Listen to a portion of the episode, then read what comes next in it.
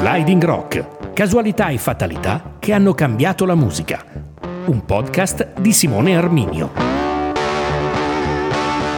Bentornati a Sliding Rock, il podcast delle casualità e delle fatalità che hanno cambiato il mondo della popular music.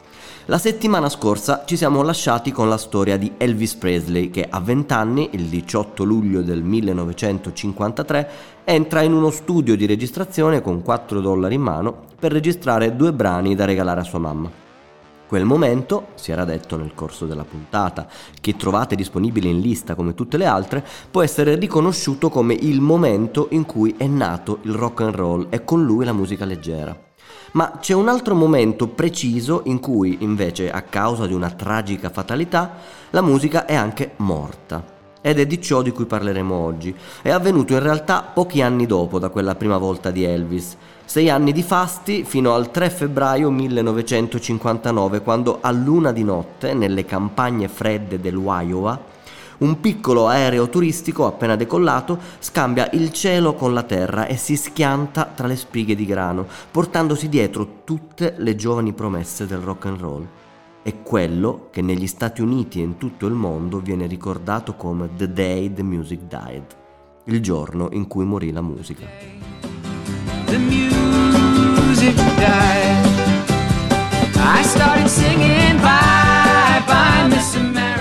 Al giorno in cui morì la musica sono state dedicate nel tempo molte canzoni, anche se fin troppo poche rispetto alla grandezza dell'evento, ma la più bella è forse American Pie di Don McLean che abbiamo appena ascoltato, e già perché l'evento fu dirompente. Immaginiamoci le tre star giovanili più importanti del momento, non faremo nomi per scaramanzia, ma immaginiamoci i tre principali artisti del pop internazionale che una notte in volo insieme sulle campagne della profonda America per un tour, a un certo punto muoiono. Un aereo si schianta, cade, in pochi secondi si cancella dalla faccia della terra tre delle migliori promesse di un genere appena nato che avrebbe continuato a rivoluzionare per anni la musica del mondo, il rock and roll. The Big Bopper, 28 anni, un istrionico cantante, un comico, celebre per brani come Chantilly Lace. Oppure Richie Valens, 17 anni, era minorenne, appena diventato famoso in tutto il mondo con un brano La Bamba che negli anni sarà uno dei più replicati e rifatto in mille cover e tuttora lo è. E poi il mito, il mito del momento, un ragazzino di 22 anni che con le sue canzoni scritte di suo pugno, anche i testi, aveva iniziato a offuscare niente meno che il successo di Elvis arrivando perfino in Inghilterra con i suoi brani, in grado di rivoluzionare la storia del mondo. Ladies and gentlemen, Mr. Buddy Holly. Oh, love, all of my kissing, you don't know what you've been missing, oh boy. Oh boy. When you're with me, oh boy. Oh boy. The whole world can see that you were meant for me. Buddy Holly, intanto, un ventenne, gracile, con gli occhialoni, l'esatto opposto del macio americano che anche Elvis in qualche modo incarnava col suo movimento di bacino. E invece questo ragazzino unisce la carica del rock and roll per la prima volta alla dolcezza dei cantautori ed è in grado di rivoluzionare il mondo di quella musica appena nata facendo innamorare platee di ragazzine finalmente libere di esprimere le proprie pulsioni in un mondo ancora troppo bigotto e convincendo i milioni di miopi al contempo che stare con gli occhiali, sì, in fondo, era figo. Non è una battuta, eh, fu una sorta di influencer ante litteram Buddy Holly. Essendo molto miope, fece a un certo punto la scelta opposta a quella di centinaia di personaggi dello spettacolo che in quegli anni cedevano ai primi fastidiosi modelli di lente a contatto o utilizzavano degli occhiali dalle montature sottili, quasi invisibili, con giusto un, un po' di spazio per poter guardare e attorno il nulla. Invece Buddy Holly optò per una montatura all'opposto, imponente, un nero grosso e spesso che divenne in pochissimo tempo il suo carattere distintivo, tant'è che ancora oggi, nel luogo in cui è morto, campeggia un gigantesco occhiale nero a ricordo e non serve il nome, perché si sa che è lui. Ecco, fu il primo vero e proprio fenomeno di costume legato al mondo della musica, che trasformò una protesi medica, tale erano gli occhiali, in un oggetto del desiderio, convincendo molti adolescenti a uscire dal loro guscio e non preoccuparsi di avere degli occhiali sul naso. Tra questi ragazzini timidi e miopi Ecco un altro caso del destino, ce n'era uno destinato qualche anno dopo a cambiare anche lui la storia della musica. Era un ragazzino inglese, inglese gracilino e, e, con degli occhialoni spessi, che un giorno, come racconta un suo amico, a 16 anni rimase folgorato da questo artista americano, dal viso ossuto, la chitarra e gli occhialoni neri. Lo vedeva andare sul palco in quel modo e fare innamorare le teenager e si convinse che in fondo essere miopi poteva anche essere cool. Così da quel giorno smise di uscire senza occhiali e sbattere di qua e di là e non riconoscere le persone che lo salutavano e iniziò a portare indosso gli occhiali e da quel momento in poi, come racconta il suo amico, un certo Paul, eh, divenne finalmente la persona che in seguito tutto il mondo avrebbe conosciuto, perché acquisì la padronanza di sé che avrebbe portato a breve lui e i suoi amici al più grande successo di tutti i tempi. Quel ragazzino miope si chiamava John Lennon e con i Beatles avrebbe iniziato a suonare dal vivo da lì a pochi anni proprio interpretando i più grandi brani di Buddy Holly tra cui la bellissima World of Love, che poi apparve anche in un disco intitolato Beatles for Sale e suonava così. Tell me how you feel. Tell me love is real. Mm-hmm. Ma Torniamo a quel febbraio, quel 3 febbraio del 1959 per chiederci ma cosa ci facevano le tre più celebri rock star di fine anni 50, 1959 insieme in uno sciagurato aereo turistico a luna di notte nelle campagne del Midwest americano. Ecco, per capirlo dobbiamo calarci in quegli anni così pieni di possibilità e al tempo stesso così duri, perché ancora tutto era acerbo. Siamo quindi sulla fine degli anni 50. Elvis Presley ha sdoganato e reso celebre in tutto il mondo il rock and roll. Il genere però è inteso ancora in purezza ovvero quel miscuglio di blues, di country e, e, di altri elementi che lo rende troppo uguale a se stesso. Perciò avrà durata breve e in quegli anni infatti è già in declino. Ciò che rimarranno e che sono prolifiche incredibilmente tuttora sono invece le sue spore, delle spore musicali che dal rock and roll hanno fatto gemmare negli anni il rockabilly, il beat, il rock, il punk, il pop e tutto il resto dei generi musicali. Queste spore poi fanno il paio con altre spore per così dire sociali o di costume e si va dall'approccio per la prima volta caldo con il pubblico dei suoi protagonisti alla loro stessa mitizzazione con dei fan in delirio che inevitabilmente sono lì per vederli anche, per toccarli quasi e mm, contemporaneamente muovono questo gigantesco mercato che l'euforia mondiale genera, per cui i dischi divengono in breve il prodotto più venduto al mondo e i capi d'abbigliamento vengono prodotti nello stile delle star musicali e i concerti soprattutto, da piccoli momenti di nicchia nel chiuso di, lo- di, un locale, magari mangiando, iniziano a diventare degli eventi di massa, dei grandi eventi di massa, dagli introiti milionari per gli organizzatori.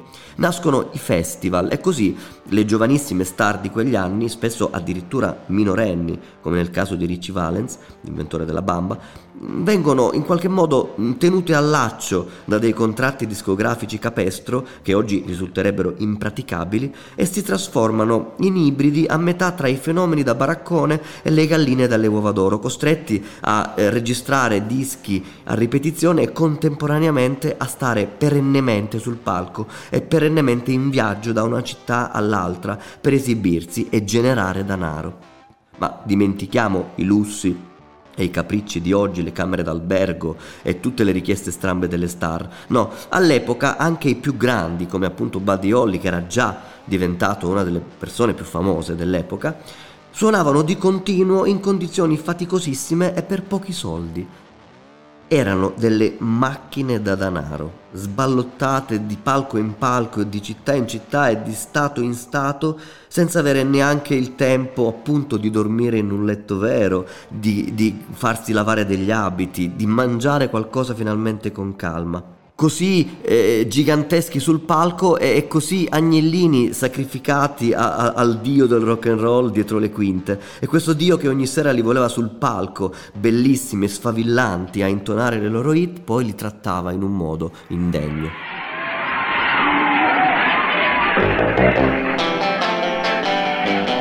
Tra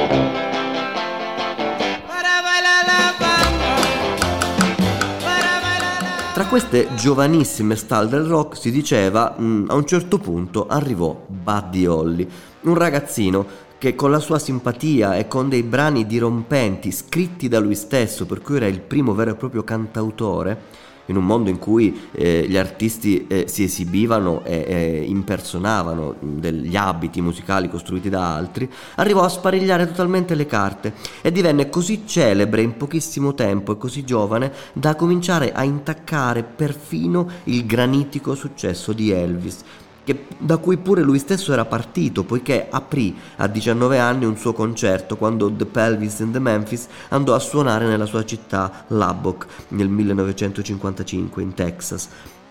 Fu lì in quel concerto che i discografici della Decca Records iniziarono per la prima volta a interessarsi a lui, a tenerlo d'occhio e arrivando a un certo punto a scritturarlo l'anno dopo, eh, perché si resero conto che quel ragazzino poteva funzionare. Così lo misero sotto contratto e sbagliarono il suo nome sul contratto storpiando il cognome da Hawley a Holly con una E di meno che però rimase appiccicata all'artista diventando il suo nome d'arte. Ma d'altronde cambiare non si poteva più perché con quel nome Buddy Holly era appena uscita una canzone che deflagrò nel panorama musicale americano e internazionale in modo davvero dirompente. Si chiamava That Will Be The Day e, e diede avvio al rockabilly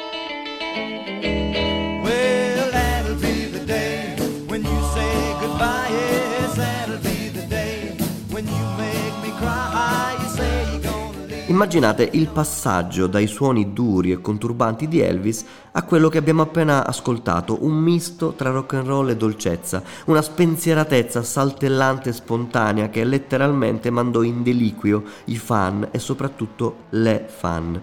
A quel punto però qualcuno si accorse che i dischi e i passaggi in radio davvero non bastavano che il pubblico voleva vedere le star dal vivo, voleva vederle muoversi sul palco e, magari toccarle. E perché non farli suonare allora tutti insieme magari? Con quest'idea nacquero proprio in quegli anni i primi festival itineranti. E su uno di questi soprattutto ci concentreremo stasera. Si chiamava Winter Dance Party ed era una specie di festival bar, diremmo oggi, in cui tutti gli artisti più in voga del momento si esibivano con due o tre pezzi, dandosi poi il cambio e dando vita quindi ad una sorta di compilation dal vivo, una top of the pops che tutte le sere si ripeteva in una città diversa. 23 gennaio 1959 da Milwaukee prese avvio il Winter Dance Party. In scaletta ovviamente la star Buddy Holly, The Big Bopper, il ragazzo, il ragazzone simpatico che suonava le sue canzoni eh, alternandole a dei misti quasi di spettacoli teatrali, e il eh, giovanissimo Richie Valens con la sua La Bamba, in più tanti altri. Eh, da Milwaukee si diceva si partì per un, una tournée che però fin da subito si rivelò veramente impossibile da gestire. Gli organizzatori, va da sé, volevano massimizzare i profitti, per cui bisognava suonare il più possibile, salire sul palco, esibirsi, vendere i dischi, poi prendere i soldi, scappare in un'altra piazza e ricominciare da capo. Vennero allestite, pensate, ben 24 date in 23 giorni, ovvero più di una al giorno, dal 23 gennaio del 1959 al 15 febbraio e ciò senza un giorno di pausa, in un continuo ping pong tra gli stati del Midwest, che spesso si ripetevano e si alternavano perché per l'impossibilità di incrociare tutto eh, il percorso fatto era per forza di cose un flipper in cui si andava su e giù senza cognizione. Ecco, in questo flipper i ragazzi si ritrovarono risucchiati e non riuscirono a gestire questa cosa e a gestire la stanchezza che tutto ciò generava. Iniziarono a protestare, a dire non si può suonare così, non possiamo dormire soltanto in autobus, arrivare due ore prima del concerto, suonare, ripartire e riarrivare due ore prima del concerto in un'altra città, senza aver avuto il tempo neanche di mangiare o di cambiarsi, o perché no, di dormire in un letto vero. Cominciarono a protestare, ma ecco i contratti che avevano firmato non prevedevano questo tipo di protesta festa non prevedevano anzi nessun tipo di eccezione, bisognava suonare, esibirsi tutte le sere, a partire dal 23 gennaio e via, per sempre. There you go, baby, here am I, well you left me here so I could sit and cry, well golly gee, what have you done to Il Winter Dance Party fu una pena, questa cosa dispiacque molto perché anche Buddy Holly lo, lo, aveva accolto qualche mese prima con una buona idea e, e, si decise di buttarvisi a capofitto nonostante pochi mesi prima si fosse sposato a soli 22 anni con il suo più grande amore, Maria Elena Santiago. Ecco, Maria da quel momento in poi aveva viaggiato in genere in tournée con lui, ma per quel Winter Tour il cantante si rifiutò di portarla con sé, perché avevano capito di aspettare un bambino e quella tournée era veramente troppo dura, con troppe date e troppi spostamenti al freddo di gennaio su e giù per l'America più profonda. Così Maria era rimasta a casa e Buddy con gli altri aveva cominciato questo suo tour de force, città dopo città, città distanti fra loro anche centinaia e centinaia di miglia, quindi con viaggi di un'intera notte in autobus subito dopo il concerto attraversando le campagne a meno 10 gradi con dei mezzi di trasporto che, badate bene, non prevedevano il riscaldamento, per cui faceva freddissimo. E poi c'era il ghiaccio e c'erano i problemi che nascevano perché questi mezzi si, si rompevano, si fermavano e quindi bisognava aspettare che arrivasse qualcuno per ripararli. Insomma, per farla breve, una sola trasferta da una città all'altra dalle 6 ore previste, che pure erano tantissime, spesso si trasformava in un viaggio di 20 ore in cui si arrivava davvero nella nuova città a ridosso ridosso dell'avvio del concerto col pubblico già in sala e neanche il tempo di cambiarsi di abito. Nel frattempo i pasti si saltavano e un letto che se lo ricordava più e i panni sporchi venivano lasciati in una lavanderia di una città per vederseli poi ricapitare se andava bene per posta una settimana dopo in un'altra città e nel frattempo bisognava comprarne dei nuovi. No, non era quella la vita delle star. Così, data dopo data, il malumore tra i musicisti cresceva al pari della stanchezza in questo clima arriviamo fino al 31 gennaio del 1959. Il carrozzone si è, si è, appena esibito a Dallas, in Minnesota, e dopodiché si deve già ripartire. Mezzanotte, autobus freddi, in una notte intera di viaggio, bisognerà raggiungere Green Bay, in Wisconsin. Anche lì un concerto e poi un'altra notte di viaggio per Clear Lake in Iowa il 2 febbraio e, lì il morale delle truppe è davvero a terra. Buddy è stanco ed è preoccupato perché poche ore prima, all'arrivo stremati in città dopo l'ennesimo guasto di un autobus che li ha tenuti nel bel mezzo del nulla per delle ore di notte a meno 10 gradi, Carl Bunch, il suo batterista, è stato ricoverato in ospedale per un congelamento delle dita dei piedi.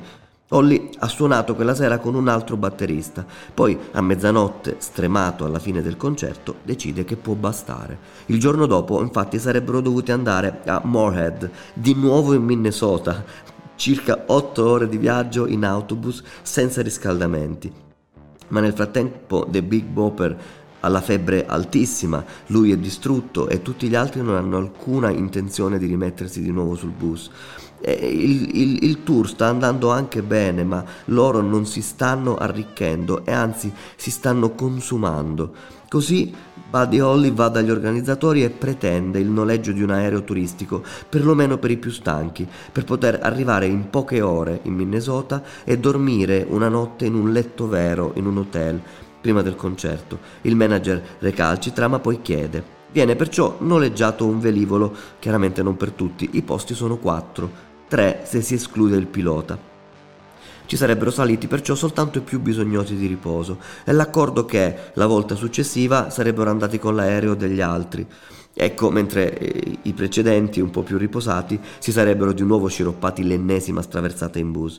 Buddy Holly, che era davvero il più stanco di tutti, e da cui era partita la protesta, è il primo a salire sull'aereo. Il secondo è The Big Booper, che è in preda ad un'influenza eh, potentissima. Il terzo posto viene eh, deciso lanciando una moneta tra Tommy Alsup, il chitarrista di Buddy Holly, e il giovane cantante della Bamba, Richie Valens. Alsup può anche far valere l'età maggiore, ma decide comunque di lanciare una monetina. Richie Valens sceglie testa, esce testa e vince. L'aereo perciò parte con i tre a mezzanotte 55 li accompagniamo sulla pista con le note di Chantilly Lace di The Big Booper. Un ultimo momento di allegria prima della tragedia. Hello, baby. Yeah, this is the Big Bopper speaking. oh, you sweet thing. Il giorno in cui morì la musica, quel 3 febbraio 1959 a mezzanotte 55, effettivamente l'aereo decollò. Ma forse fu il freddo, forse fu la nebbia, il ghiaccio sulle ali o i nuovi strumenti di bordo che in qualche modo davano l'illusione di vedere una cosa piuttosto che un'altra. Fatto sta che il pilota, giovanissimo anche lui, Rogers Peterson, dopo aver preso quota per i primi metri, evidentemente scambia il cielo con la terra e anziché puntare verso le nuvole va dritto verso il campo di grano a poche miglia dalla pista dalla quale sono partiti e si schianta. L'impatto è devastante. Muoiono tutti sul colpo, all'interno del velivolo o subito fuori, tranne The Big Booper che per la sua stazza viene ritrovato a diverse miglia di distanza ma sono tutti dei ragazzini, sono quattro ragazzini, pilota compreso, che a stento, sommando le loro età, arrivano agli 80 anni. Il giorno dopo la notizia fa il giro del mondo e genera il più totale sconcerto quei tre musicisti, quelle rock star in pieno spolvero, famosissimi, osannati, amati, giovani, bellissimi e pieni di possibilità, sono spariti letteralmente nel nulla, in una notte di gelo e nessuno ne avrebbe mai più ascoltato di nuovo la voce. Maria, la giovane moglie di Buddy, incinta di due mesi, ascolta la notizia alla radio d'improvviso, viene fatto il nome del suo marito, del suo giovane marito, Buddy Holly, morto in un incidente non ci può credere e sente un peso sullo stomaco, si sente male, si contorce, cade a terra e ha un aborto spontaneo, perdendo l'ultima cosa che gli rimane di suo marito, quel figlio in grembo. In tutto il mondo, al contempo, milioni e milioni di fan ascoltano la notizia e piangono lacrime sincere e durature, andando a riascoltare le canzoni di quelle tre star. Ai funerali di Buddy Holly, di Richie Valens e di The Big Booper, il sentimento imperante è l'incredulità tra gli addetti ai lavori invece striscia già una rabbia sordida nei confronti di un jet set che macina ragazzini per il profitto senza nemmeno premurarsi di assicurare loro un letto tra un concerto e l'altro. Sono dei limoni da spremere, ecco cosa sono. Tant'è che il Winter Dance Party non si ferma neppure di fronte a questa tragedia, continua le serate una dopo l'altra con altri idoli delle teenager, assoldati in fretta e furia scorrendo la classifica dei dischi più venduti e vietando anche agli artisti della scaletta e condivisa insieme a Buddy, a Richie e a The Big Booper di partecipare ai funerali di quei loro amici e compagni di viaggio morti. Lo spettacolo, insomma, non si può fermare neppure per piangere. You know why, why you and I